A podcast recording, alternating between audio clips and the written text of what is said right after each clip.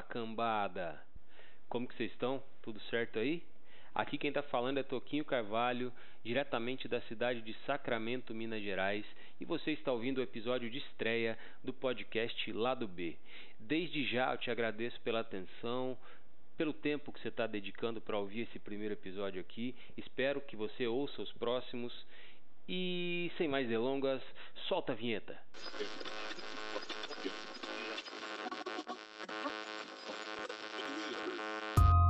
Lado B. Lado B. Lado B. Lado B. Lado B.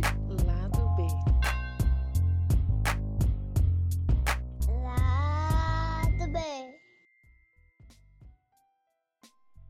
Para esse primeiro episódio, eu escolhi falar a respeito de um problema que eu tenho, uma condição que eu tenho e que eu sei que muitas e muitas pessoas também têm. É uma discussão muito nova, é uma discussão que quase não acontece, porque muita gente ainda vê como frescura, muita gente ainda vê como nojo, muita gente ainda vê como banal, né? Essa discussão é tão nova que a própria medicina só deu um nome para ela há aproximadamente 20 anos, pouco mais de 20 anos. Eu vou falar sobre a misofonia. Você sabe o que é? Você já ouviu falar disso? Eu vou entender se você falar que não, porque, como eu disse aí, é algo muito novo e algo muito pouco difundido. Mas eu acho que é necessário falar, porque é algo que pode ser muito grave, né? A depender da pessoa, a depender do grau de misofonia que a pessoa tem. Eu queria deixar frisado aqui que tudo que eu vou falar aqui está sendo dito por uma pessoa que não é médica, que não é neurologista, que não é psicóloga, que não é psiquiatra, que não é fonoaudióloga, que não é nada disso. É só uma pessoa que descobriu que tem essa condição, né? E que quer falar a respeito. O que, que é misofonia? Miso vem de ódio, repulsa, aversão. E fonia vem de sons. Então a misofonia é uma condição onde a pessoa que sofre dela tem aversão a determinados sons. O som mais comum dentro dessa discussão é o som de mastigação.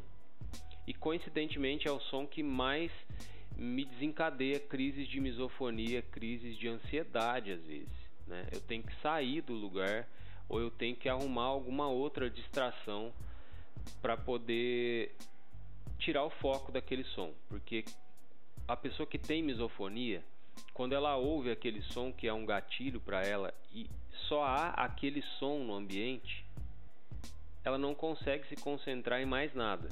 Só fica aquele som martelando na cabeça. E eu com a mastigação é, é muito isso, sabe? Então eu fui perceber depois de velho, assim, né? Depois de grande, eu fui perceber que a vida inteira eu desenvolvi mecanismos de defesa contra isso. Né? A vida inteira, indiretamente, eu me irritava já com esse som da mastigação é, e eu desenvolvi involuntariamente alguns mecanismos de defesa. Quais são esses mecanismos? Eu estou falando os meus, tá? as, as outras pessoas têm outras formas de se livrar dessas, dessas crises, né? Eu tenho as minhas.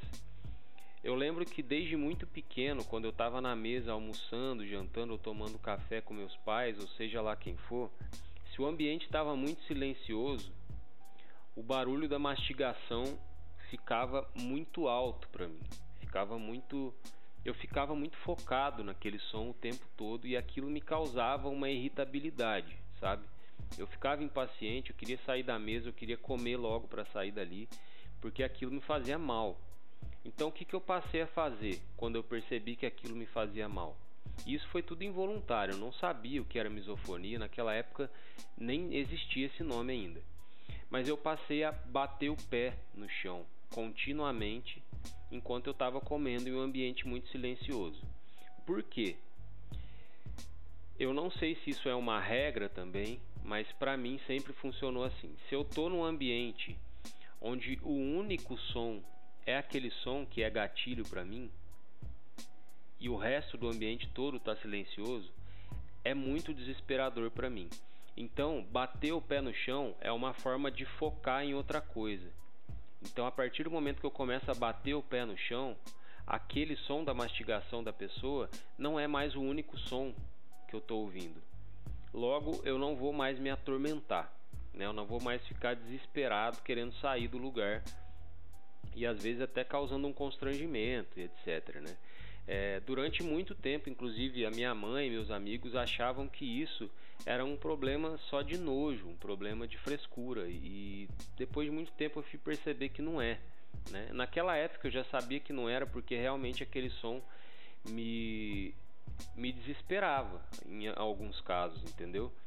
Mas eu não sabia que era uma condição, que era uma, uma síndrome, né? Só depois de muito tempo, depois de grande, eu fui, fui descobrir isso porque eu quis saber o que era. Depois, né, eu fui desenvolvendo outros mecanismos. No trabalho, por exemplo, existem alguns sons específicos que, que desencadeiam essas crises em mim. Então, no trabalho, quando eu não tenho um fone de ouvido, por exemplo, como eu trabalho com design, com arte final, é um trabalho que me possibilita usar um fone de ouvido enquanto eu trabalho. Então, se eu não tenho um fone de ouvido, se eu esqueço em casa, eu já começo a trabalhar meio desesperado, porque eu sei que em algum momento eu vou ouvir algum som que vai me desencadear uma crise de, de misofonia e que eu vou ficar ansioso e que eu vou ter que sair dali para ir para o banheiro e ficar lá um tempo respirando para depois poder voltar, né? Então, o dia que eu não tenho fone de ouvido no trabalho realmente é desesperador para mim. É, existem pessoas que têm problemas com diferentes sons, né? Tem pessoas que têm problemas até com som de respiração, por exemplo. Tem pessoas que ficam impacientes com o som de de quando a gente abre uma bala, sabe? Aquele som do plástico. Tem gente que se irrita com o som do, dos dedos batendo no teclado enquanto as pessoas digitam. Tem gente que se irrita com quando as pessoas fungam, sabe? Eu não sei como que vocês chamam isso aí, mas quando a pessoa puxa aquela secreção do nariz para dentro do corpo de novo, sabe? Aqui eu chamo de fungar, ou então sei lá como é que vocês chamam aí, enfim. Esse é um som também que me irrita muito, sabe? Então, mesmo que a pessoa não faça continuamente, quando a pessoa faz uma vez, é, a possibilidade dela voltar a fazer aquilo já é uma coisa que me deixa desesperado, porque é um som que realmente me causa muita repulsa, é um som que me deixa mal, sabe?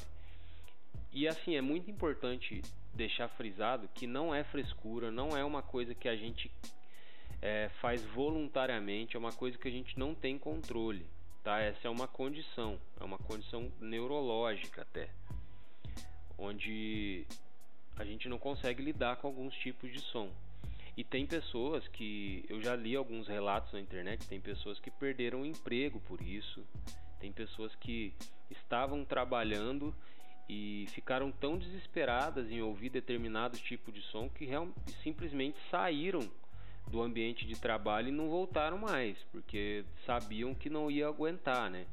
Então assim, a gente precisa falar a respeito de misofonia, a gente precisa procurar saber a respeito de misofonia, porque a gente muitas vezes lida errado com as pessoas que têm essa síndrome, né? Que tem esse, essa condição.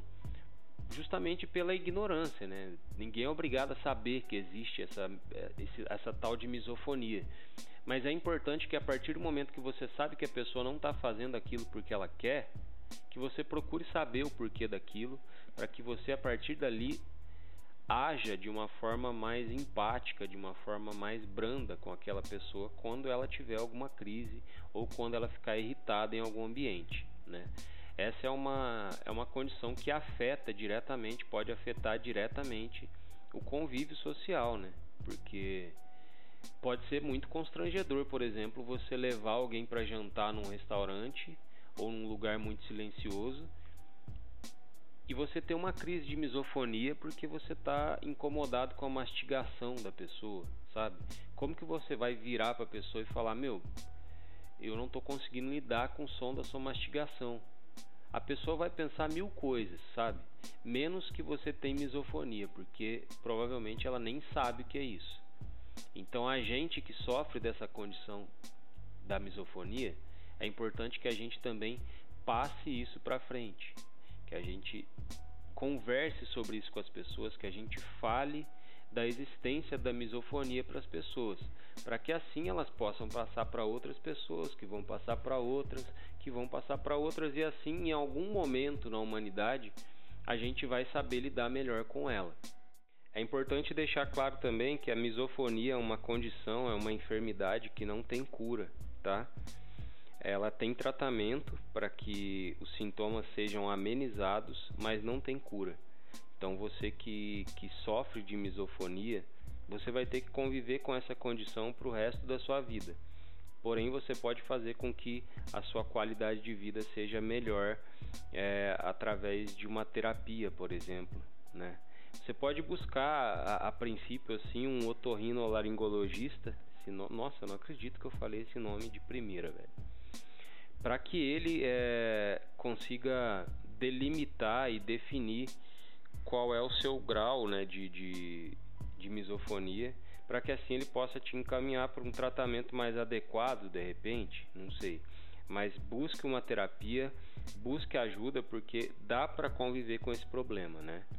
É, você que está ouvindo, pode ser que você tenha convivido com esse problema por muito tempo, até agora, saber que através do meu podcast que é um que, que tem um nome, que é uma síndrome, que é uma enfermidade neurológica, né?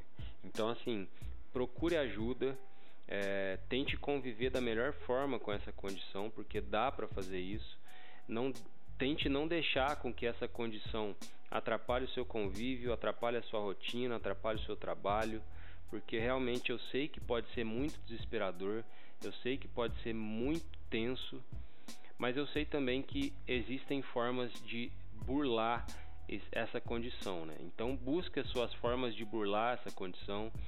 Se, se você trabalha em um lugar onde tem vários gatilhos, converse com seu superior, fale com ele a respeito da sua condição, para que ele entenda que às vezes se você sair da sala, se você for no banheiro dar uma respirada, se você for lá fora da empresa dar uma respirada, não é uma coisa que você está fazendo porque você quer, você está fazendo justamente para que você consiga render no trabalho, para que você consiga se concentrar no que você tem que fazer, porque realmente os sons que são gatilhos para a gente e repito, eles podem ser vários, eles eles deixam a gente totalmente fora de foco, eles deixam a gente totalmente incapacitados de se concentrar numa tarefa de trabalho, ou numa tarefa de escola, ou numa tarefa de faculdade, ou seja lá o que for. Ou seja, uma conversa com a sua esposa, com o seu marido, com seu pai, com sua mãe. Se existir um som ali que é gatilho para você, você não vai conseguir é, focar na conversa e não vai conseguir fazer com que aquilo renda alguma coisa, entendeu? Então assim, vamos procurar saber a respeito da misofonia, procurem conteúdos na internet, procurem artigos é, e procurem ter um pouco mais de paciência com os seus colegas que você percebe que tem alguma intolerância a algum tipo de som. Não ache que ele é nojentinho porque ele se irrita com o barulho da sua mastigação ou quando ele se irrita com o barulho de você mordendo uma maçã, ou quando ele se irrita com o barulho de você cortando uma carne, uma fruta, ou seja lá o que for. Não ache que é frescura, não pense que é frescura, porque não é. A misofonia é algo que pode ser muito desesperador para quem sofre dessa condição. Beleza? Vamos procurar saber porque conhecimento salva, galera. Me salvou nesse caso porque talvez se eu não soubesse que eu sofro de misofonia, talvez hoje eu já estaria louco, porque realmente eu já passei por algumas situações é, relacionadas a alguns determinados sons que foram desesperadoras, assim. Então vamos procurar conhecer a respeito da misofonia para que a gente possa lidar de uma maneira mais branda e mais leve e mais responsável, principalmente com isso quando a gente lidar com um amigo que tem, com uma amiga que tem um namorado, uma namorada, um marido, uma esposa beleza? Esse foi o primeiro episódio do lado B. Eu espero que você que está ouvindo tenha gostado. Espero que você esteja no próximo episódio ouvindo também. Eu não sei qual vai ser o próximo episódio, eu não sei quando vai ser lançado o próximo episódio, eu não sei se eu vou falar sozinho no próximo episódio de novo, eu não sei se eu vou conseguir algum convidado, mas eu já deixo garantido para vocês que eu tenho bastante novidades legais para esse podcast, para essa ideia. Eu estou muito empolgado em fazer isso dar certo e eu espero que eu consiga.